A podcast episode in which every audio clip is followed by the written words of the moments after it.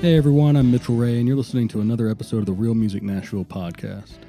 For this week's episode, I got to sit down over another Zoom call with Danielle Cormier. She is a local singer songwriter here in Nashville, and she has an EP coming out called Reflection. And she actually just released a single off of that album out now on all your favorite streaming platforms. That song is called Missing Piece, so go check that out. Go check that out and support her. If you have an album or a single that you'd like to promote on the intro to one of these podcasts, just email me at realmusicnashville at gmail.com and we can make that happen. Don't forget to rate, review, and subscribe to Real Music Nashville. It really does help us when we approach um, sponsorships and things like that. And we'd really like to be able to start paying some of these people that are producing this excellent content. Also, I wanted to give you guys a quick update on all the things Real Music Nashville is doing right now. Um, we just got done putting together some excellent content for Underground Music Collective and Music City Movement. So look out for that. I think they've released the first in a series called Fun and Games on their website. So go check that out. The Deconstructed sessions are still on pause, and that is the live podcast that we produce here in Real Music Nashville studio with Chad Wilson. Um, we're waiting for an official launch with this show, so we're putting together a website and all the social medias, getting them streamlined graphic packages, RSS feeds, everything that goes along with um, creating a podcast. So just keep an eye out for that. But we have some great news. Um, our first official live production is going to be happening September 1st at the basement. We are officially booked. Um, this series of shows is going to be called The Shred Shed. And our very first one that we put together is going to feature the amazingly talented female guitarist that we have here in Nashville. So far, we have Leilani Kilgore, uh, Meg Williams, and Haley Powers. I'm hoping to add Jax to that, just waiting on a phone call back from her manager. But yeah, September 1st, it's going to be a fucking great show, and I really hope to see you guys there. Okay, that does it for updates and promos. We will transfer into the episode with Danielle Cormier with a clip off of her latest single, Missing Piece. Take a look inside and turn it upside down.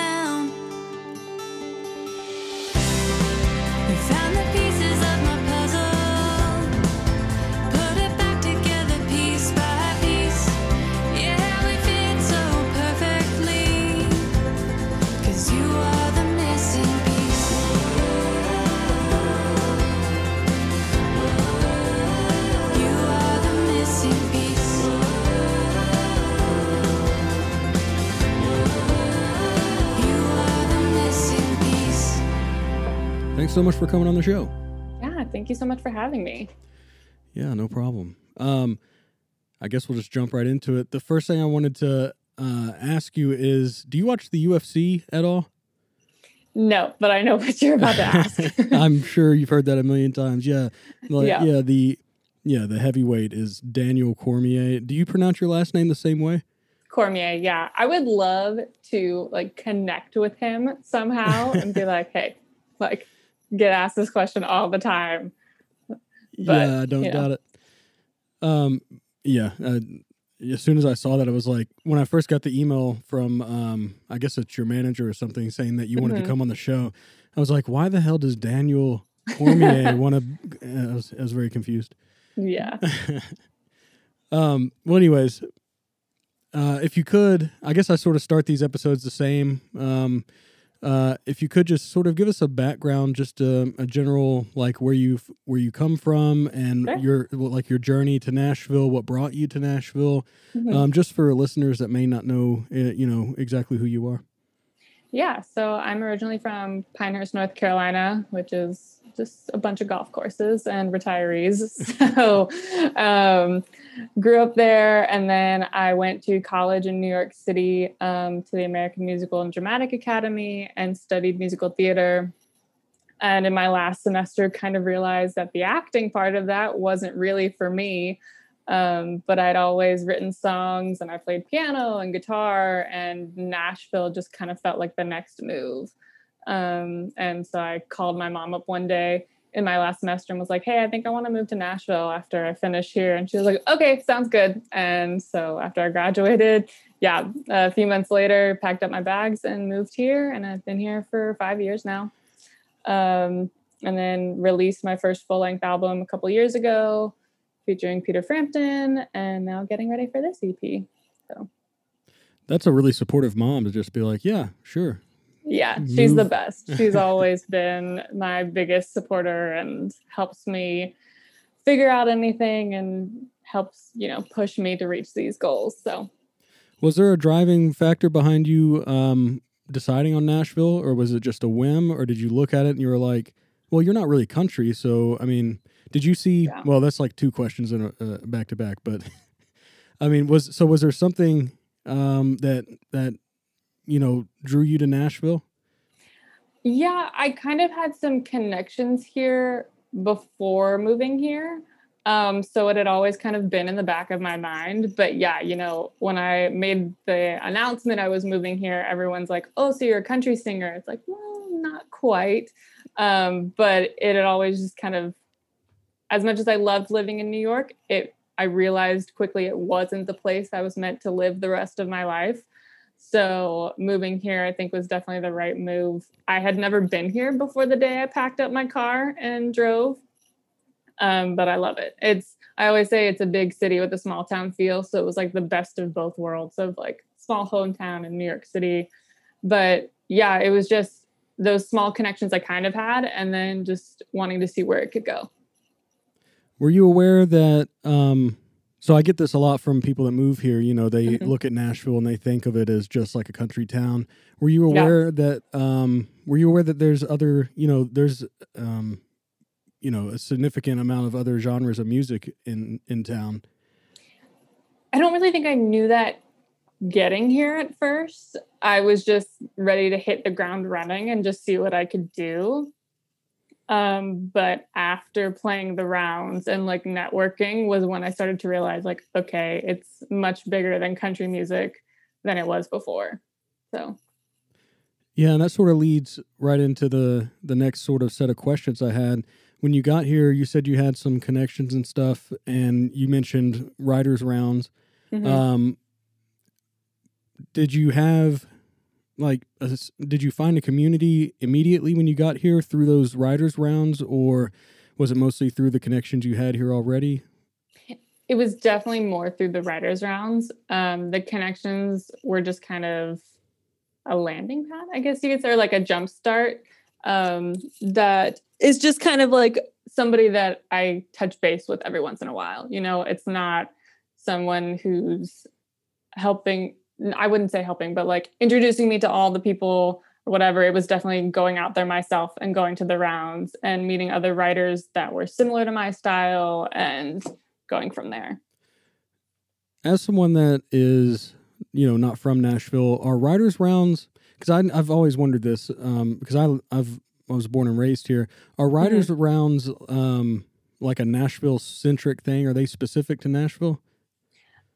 I would say so because I'd never heard of them before getting here. I when I was first moved here, I was told you need to go to writers rounds and you need to co-write, and I did not know what a co-write was before moving here. I wrote all my songs by myself granted again growing growing up in a small town you know you just do it in your bedroom just write your songs and with your guitar um but yeah it was going to the writers rounds was definitely i remember my first writers round i went up to somebody i was going to be playing with and i said can you just explain what this is to me? Because i don't know what i'm doing.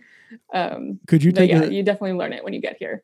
Could you take a second and just sort of explain to anyone listening what a writer writers round is?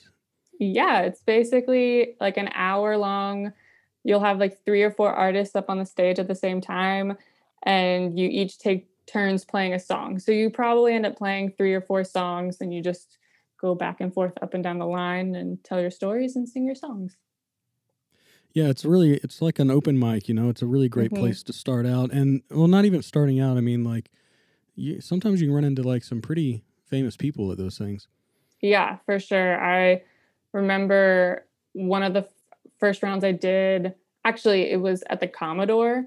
Um, I was playing the open mic because you had to do the open mic before the writers round.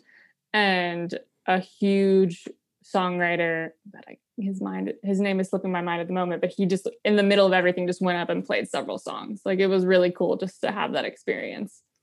Yeah, it's pretty interesting. Um, so when you started doing these writers rounds, would you say that's did you find a sense of community there, or do you think you found your place elsewhere in Nashville? Um, I think it was a little bit of both. I, especially moving here, not knowing anybody, um, the writers' rounds, and then also, you know, have to pay the bills some way. So you're getting your part time job or your full time job and doing that as well. So having that job plus the writers' rounds definitely helped for my community, but in also two separate ways because the job I had and have most of those people aren't in music. So it's nice to kind of have that separate community as well. And then the writers' rounds are definitely where I found my people to create with. Yeah, I guess it is. It's probably a good thing to have people in both worlds, you know. You don't want to mm-hmm. be oversaturated all the time. Yeah, for sure. So, I mean, do you how do you feel about co-writes? Have you had a lot of experience with those or do you prefer writing on your own? For the most part, I write on my own. When I first got here, I had a really bad experience where it was an eight hour write and nothing happened. Oh. and it, that definitely like turned me off for a while. And then after my first album came out, I was like, okay, I think I need to start writing with people again. And people that I knew and that I was friends with that I just hadn't really approached them in the co-writing capacity. I was asking like, okay, I need to do this now. Like, will you write with me? And it's been great. Like I've had way better experiences now than in the beginning. It was rough. For someone um uh for someone like that might be thinking about starting doing co-writes and things, mm-hmm. what do you think went wrong in that 8-hour session where and also why did you go for 8 hours? After like the first two I'd have been like, okay, this isn't working. But I mean, what do you what do you think went right or or went wrong there, and then like you had better experiences later on? I it was rough. I think I came into the write with a ton of ideas, and the other person just didn't really like them, and so was trying to find a middle ground between the two. And we had originally gotten a writing space at ASCAP, I think. And so then, of course, our time ran out because it's a four hour slot. And so then they were like, well, why don't we continue this elsewhere? And so that's why it progressed. Um, but it, yeah, it was just not finding that middle ground. And I think I always like to meet potential co-writers like for coffee or something first as well, just to get a sense of who they are, get to know them a little better. And I think that definitely helps too before actually just going into a write, which if I remember correctly, we did not get coffee beforehand. Mm. So that also could have been an issue as well, just not getting a sense of who they were before getting into the write. Okay, so some good advice would be to maybe don't go in cold, sort of have a relationship with the person, and then uh, you might have a better idea if, if you might gel or something. Yeah, for sure. And lesson learned: never do an eight-hour co-write unless it's going really well. But but don't if you sense it's going wrong, just end it. Right.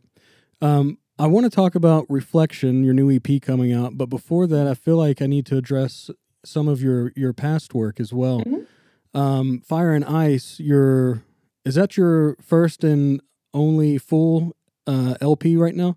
Yeah, that's my only full length. And um, uh, so, and you wrote the, or I'm sorry, uh, Adam Lester um, mm-hmm. uh, was the engineer on that. How did you meet him and get hooked up uh, uh, with his recording studio? I met him through a previous management company I had been working with. Um, and I was supposed to actually work with him and another producer. They were going to co produce it together. And then the other man was had to drop out last minute and so adam was like well i can still do it and it i mean we just clicked right away. Everything he took my songs and just made them bigger than i'd ever hoped for them to be. And it we just worked really really well together. So would you say your sound normally is like um, stripped down bare bones like acoustic style? And so when you say he, he made them bigger did he add what exactly do you mean by that so yeah, when I play out, it's just me and my guitar. I still am working on trying to get some sort of band together, but he, you know, there were some arrangements that needed to be fixed, some lyrics that needed to be tweaked, and then from there he just kind of grew it with adding in all of the instrumentation and just exceeding my expectations, you know, drastically. It was incredible what he did with the songs. Yeah, yeah, it really is amazing what a um, the right engineer can can do for you, you know, Mm-hmm. and um, and what you can learn from them too while you're recording. Yeah, absolutely. Um, well, speaking of learning from him, what do you think? Um, what do you think you took away from that first recording? Uh, you know, recording your first album. He definitely helped me learn like the sound I was trying to go for. And, you know, I've continued to build on that and find that. And also, like with my songwriting, because on that first album, I wrote all of those songs myself, except for one that he wrote for me. Um, and, you know, just the little tweakings that he would do with my songwriting and he would explain what he was doing, that definitely helped helped me shape, you know, the way I kept writing after that too. That's interesting. Yeah. So yeah, it sort of helped you maybe, um, I don't know, like how to form songs uh, better or something like that. Yeah, I definitely have a tendency to maybe add in like, you know, a little more I I focus on syllables when I'm writing, so sometimes I'll try to squeeze in a little more than there should be Uh, yeah. and the phrasing and things like that. And so he would be like, you know, take out the unnecessary words, like you don't need an and here or you know the it, like the little little words here and there, and then it just fixes the phrasing so much, and just you know it's simple things like that but you don't think of it when you're writing it you're like oh this sounds so great like i'll just squeeze it in here it'll fit just fine it'll ma- it makes sense to Yeah. me right yeah. so Yeah, that's really great advice to um, really tighten things up, you know. And the reason I ask questions like this is because I really hope that other Nashville artists might be listening, you know, and and get some good advice from other people's experiences. yeah Um, so that album was called Fire and Ice, and it's like, you know, it has a duality in the right in the title. yeah And and uh, you've been quoted as saying, um, you know, it's sort of like your yin and yang, and it was themes that you were dealing with heavily in your life at the time. Um, what experiences, like specifically, did you draw from um, that sort of led to an album that has such like a divisive title? I think, you know, at the time there were at the time I always said I don't write happy songs. So a lot of them were these very moody, you know, the title track or not the title track, the first track, Walking in the Dark, was one where I was experiencing it and uh, friends of mine were as well, just trying to navigate for myself, trying to navigate Nashville and like, you know, coming in blind, not really knowing what I was doing in a way felt like I was walking in the dark and just trying to figure out like where I was going, what what to do, where to go, just things like that. Um, and then you know the title track itself, Fire and Ice, is more relationship based of feeling like the person is kind of your opposite, but knowing that like it shouldn't be that way, or you know they it's like the fire and ice you should not be together when you are, if that makes sense. Oh yeah, I mean, I think everyone's been in that type of relationship Yeah, at some point. for sure. Yeah. Um, I want to get back to Fire and Ice because I still have like one more question about it. But Yeah. uh, you mentioned, you know, when you first got to Nashville, you sort of felt like you were walking in the dark, didn't really know where to go. Mhm. Um, a- and like I mentioned before, I always want good advice um, from artists on this show uh, for Mhm. other people to sort of draw from. Where where did you sort of end up? Like, how did you end up finding where to go? And kind of, what are some places that you would recommend?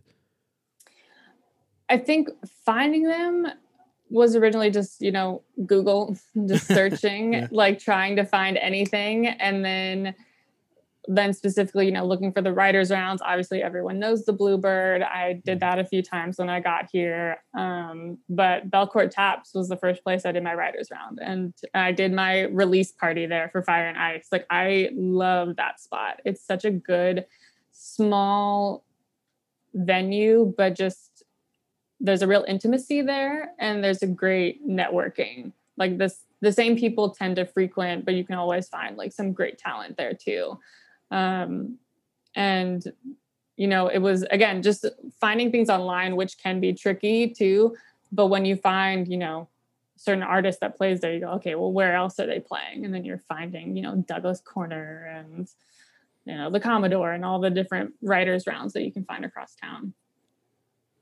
Yeah, yeah. So that's sort of your your home base then, I guess. Is that? Yeah. Um, yeah, that's a. I'm, I don't think I've ever been to that venue, but uh, I've never done writers rounds, so that makes sense.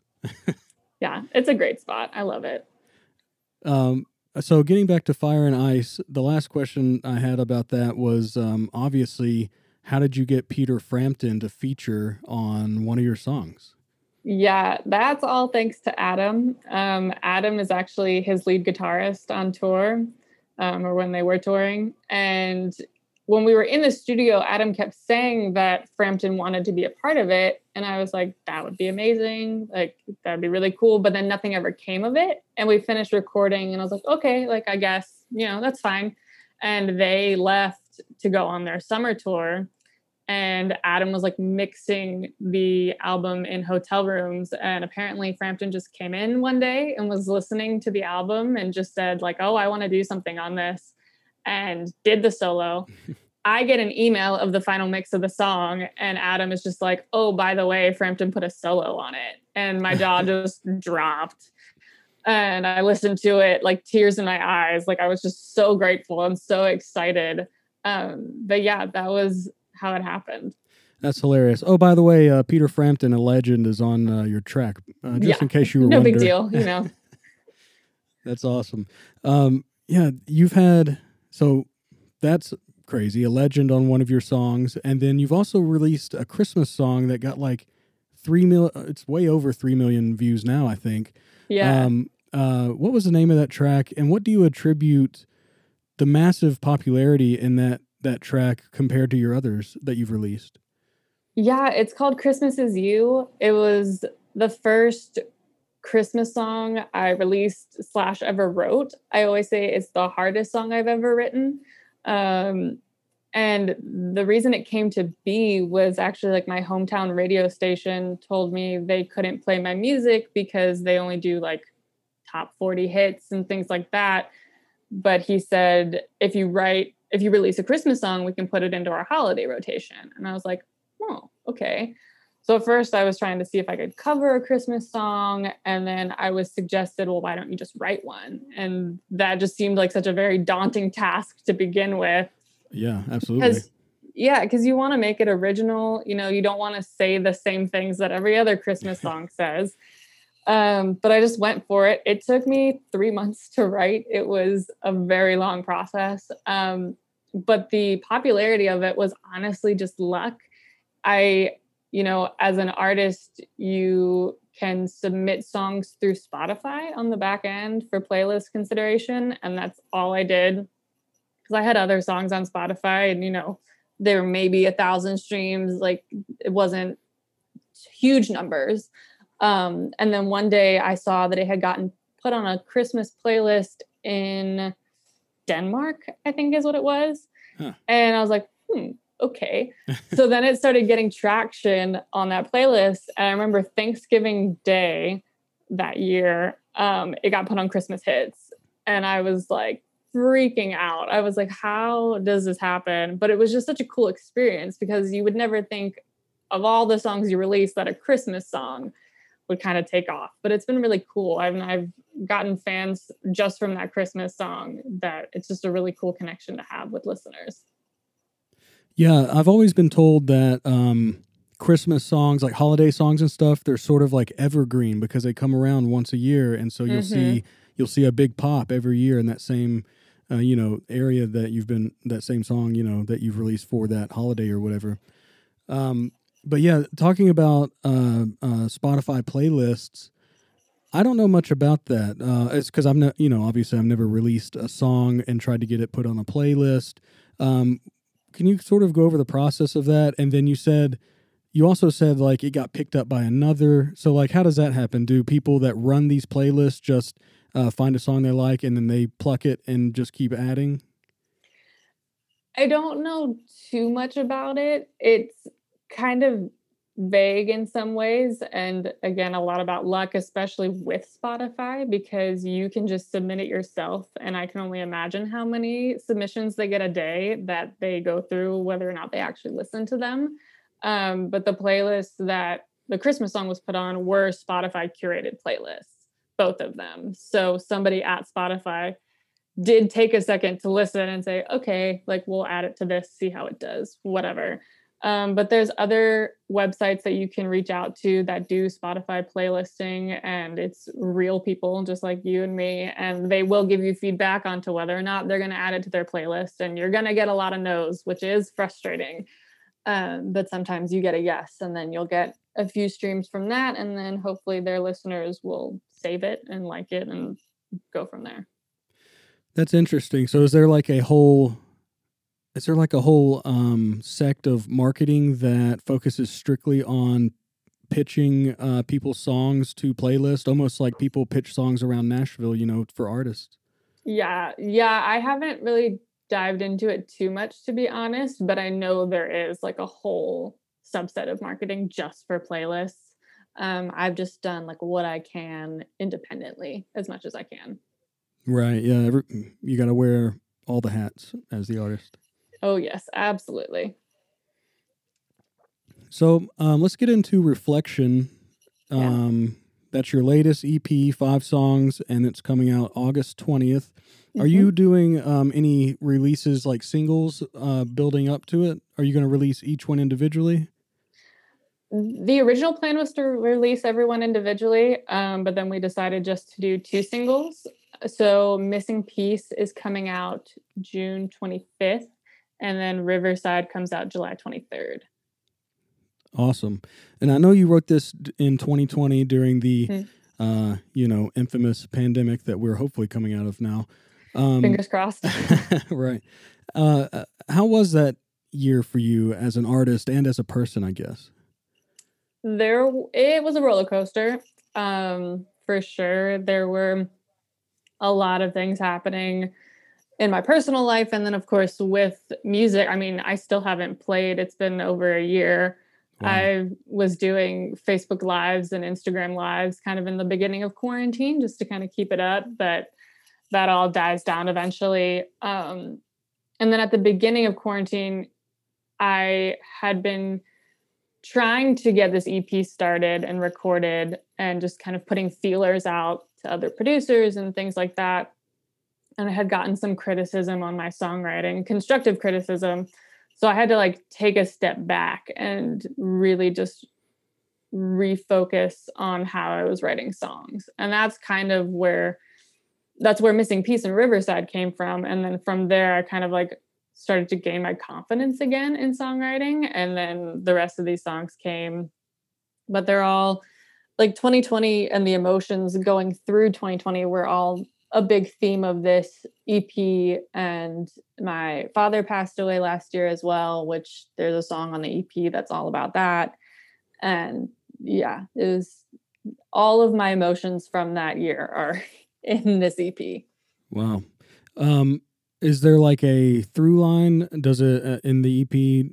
I mean, like a, you know, you said it had it it captures all of your emotions from that year. Is it and you said it was a roller coaster. Is the album sort of a roller coaster? Does it have sort of a uh, like a I don't know, start off soft and then move into uh, maybe a, another song it was representative of a different emotion. I, do you know what I'm trying to say? Yeah, I think I mean the main emotions are like love, loss, grief, um, and then wanting to move on or like the readiness to move on and those are kind of the emotions that are played on throughout the whole ep and kind of takes you on a little journey. Um so how are you yeah yeah that's good. Yeah uh, for an album or an ep anything to take you on a journey that's really what you want.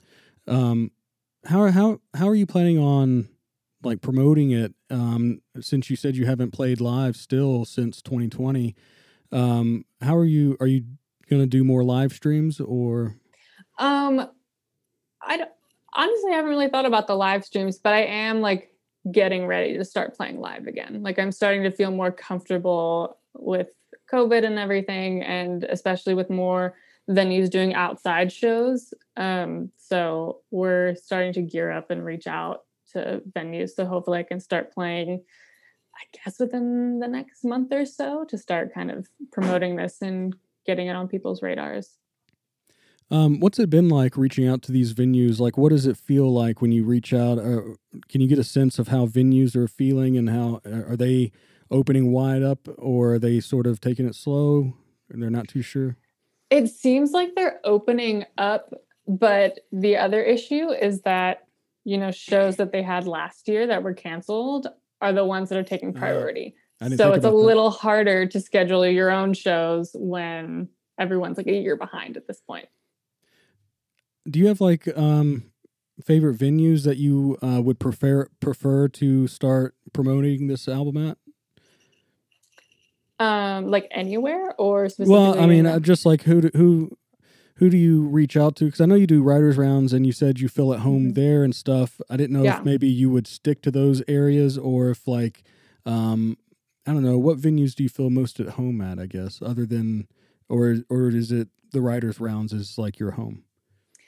I mean, I I do a little bit of both, or had been doing a little bit of both uh, had been leaning more on like the solo shows before COVID, but definitely I'll be getting back into the writers' rounds and you know Belcourt Taps. Like I said before, there's this great spot in Cool Springs that I love to play at um, within this area. Some places in Midtown, you know, and then hopefully, if there are some venues that are open in other states, that would be awesome too. um, have you have you put together a um like a little uh, any type of tour and anything around the states and Na- around Nashville before? Not well. When the first album came out, I did a little bit of touring. Um, it was mostly you know Nashville area, and then back in North Carolina and some different cities, and then also did a couple shows in New York. Oh, nice. um, but now with this EP, like I'm trying to map out like more routes with more more cities. So yeah, we'll see how it goes. Yeah, that's always uh, yeah trying to trying to beat a new path for venues to create a you know like a tour is always an interesting experience, and each oh, yeah. band yeah everyone every artist in each band sort of has their own um, uh, experience with that. Uh, I've found talking to different artists and everything, but uh, mm-hmm. but yeah, I wish you luck on your first you know, putting that together. That'll be a lot of fun.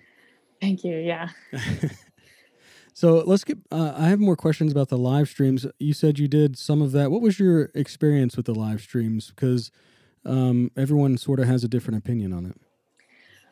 I liked it for the most part. It was definitely a good way to just kind of like practice and keep up my like skill. Um, but it's the one the biggest downside is that you you know you can see people are watching but like you know when you end a song it's silence on your end. You're not getting like the clapping or whatever. You can see little comments flying by but it's not there's not that interaction you have with an audience like a live show.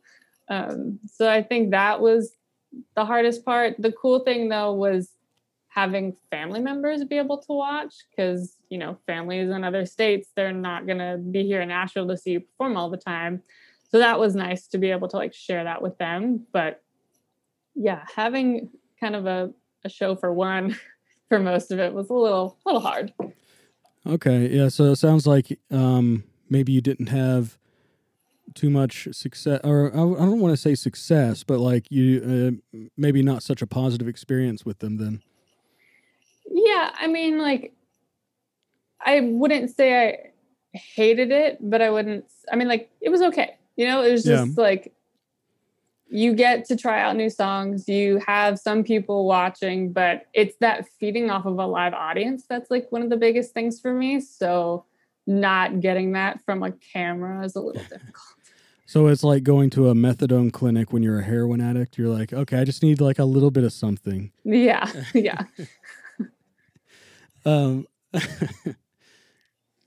um, okay, so getting back to reflection, um, would you say you have a favorite song off of this album? And if you do, Is there like a backstory behind it or something that you could share with us? Ooh, I think my favorite is probably Riverside. Um, it's it was heavily influenced by Graham Nash's Our House. Um, I mean, the lyrics, the the story, the premise, I guess, is the same because it's about a house.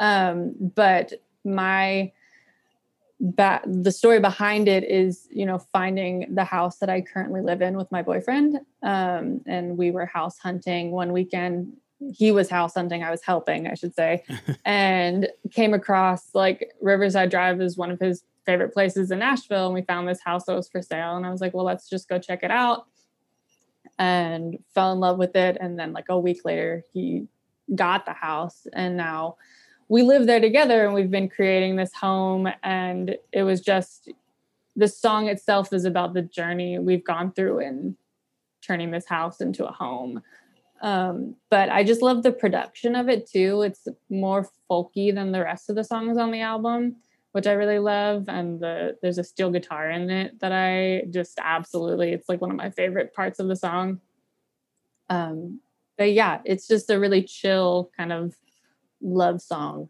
that again I took me a while to start writing happy or love songs. so this was it's probably one of my favorites that I've written. You uh, you spoke about loving the production in it, and um, uh, I know you perform like more bare bones and everything. But mm-hmm. do you have uh, plans on putting together a band or anything to back you eventually? I hope so. Um, I'm still in the process of kind of figuring that all out. So I I think ideally I would love to have like a trio. I think that would be really cool. I've always said, and me personally, I for my music, I'm not the biggest like drum fan. Like I only want it if it's absolutely necessary. Yeah. Or like percussion. Um, so I feel like an acoustic trio would kind of be really cool for the sound that I strive for and what I do with my songs. So just working on finding musicians to play. What do you envision? Because yeah, I, I agree with you. Yeah, I don't think you'd want like full drums for you, uh, your sound. What do you envision? Like the trio, maybe fiddle and and I don't know. What what do you think? Um, I've always thought like a fiddle would be really cool another guitarist because I can't do all the fancy stuff. I'm just oh, a yeah. strummer. yeah. Um, and like maybe like um, is it the cajon, the one where you sit on the little percussion? Oh yeah, instrument? yeah. It's like I, well, actually, I don't know what that's called, but I know what you're talking about. It's like, like a little box. Yeah, it's yeah. like a little box that you sit on. I feel so bad that I can't remember the name of it at the moment, but that kind of thing, just to have some sort of percussive sound, but not a full drum kit. Okay, well that that's that sounds fun. Uh, yeah, I would like to see a live production of. I don't know. I would just like to see you after listening to the album. You know, I would actually. It would just be interest, interesting to see how you put it together live. Um. So yeah, I mean, whenever you actually do play live, let me know, and I would definitely yeah, love to come see. Um. Um. All right. So thanks again for coming on the show, Dan- Danielle. I almost called you Daniel Cormier.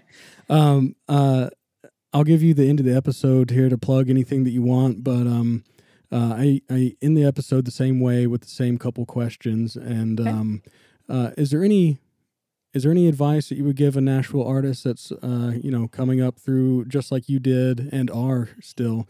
Um, what kind of advice do you think you would give? keep going. You're gonna get a lot of no's before you get a yes. It gets really discouraging sometimes um, but you just have to keep keep putting yourself out there keep playing keep networking as much as you can and your time will come for sure that's great advice yeah just don't stop i was talking to um was that I think it was uh, the guitarist from Flight Attendant a couple days ago. He was on the show, and mm-hmm. he told a story about how uh, you know, he was at a show and the the kid up there was like, "All right, well, I, I gave myself a year and uh, to make it, and this is the last set, and I'm moving back home." And it's like, dude, a year? Like that's not enough time. Not enough time at all. like, yeah, you have to give yourself way more time. Yeah, so just everyone out there, just keep keep grinding, man. Get yourself a part time job or full time job, and just keep Yes. hitting the writers' rounds. Absolutely. And uh, uh, the last thing I always ask my guest is uh, because I'm trying to, you know, build a sense of community with this show, and like, um, I, I really hope that all the artists that I interview will promote each other and and eventually come together, and it's sort of like a, you know, a, a little network community type thing. I always Yeah. ask, um, you know, what's a Nashville-based artist that you know of that you think um, the listeners should know about? Ooh, I'm trying to think. There's this cool like jam band that came out of Belmont called Waker. Hmm. Um, they are really fun to listen to. I think if you're into like the jam band type, it's not your traditional Nash- Nashville musician, I would say, um, but they are definitely fun to listen to. I would check them out. Absolutely, yeah. Jam bands are awesome. Yeah. Um, well, thank you so much, Danielle, for coming on the show. Um, Thank you so much for having me. Yeah, no problem. Um, take the end of the episode, plug anything that's coming up, and and where we can find your new album, Reflection or EP. I'm sorry, and uh, yeah, just anything you have coming up. I want to know about it. Uh, I mean, yeah, the EP is the next big thing, August 20th. Um, first single comes out next month, Missing Piece, June 25th, and the music video as well for that. And you can follow me at Danielle Cormier Music on all the social media platforms. And yeah, that's pretty much it. But thank you so much for having me. Yeah, thanks again for coming on, and uh, yeah, that's the episode. I'll see you uh, again. Tell me next time you're playing live, and we'll come out. I will, for and, sure. Uh, yeah, thanks again for coming on. So thank you. All right, see you, Danielle. Bye. And that was the episode with Danielle Cormier. Go check her stuff out on all your favorite streaming platforms. She has a new single out, Missing Piece, and her latest EP is coming out, Reflection. So keep an eye out for that and go support her.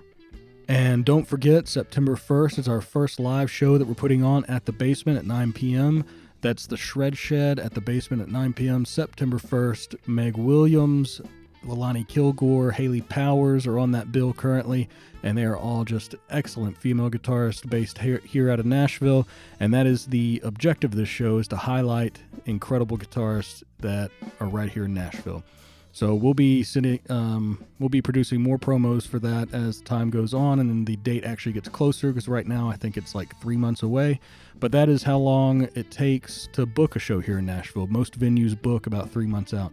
But yeah, we hope to see you September 1st, and uh, you know, stay tuned for updates on that. All right, we will transfer out of the episode with a song off of Danielle Cormier's last album, Fire and Ice. This is called Can't Quit You.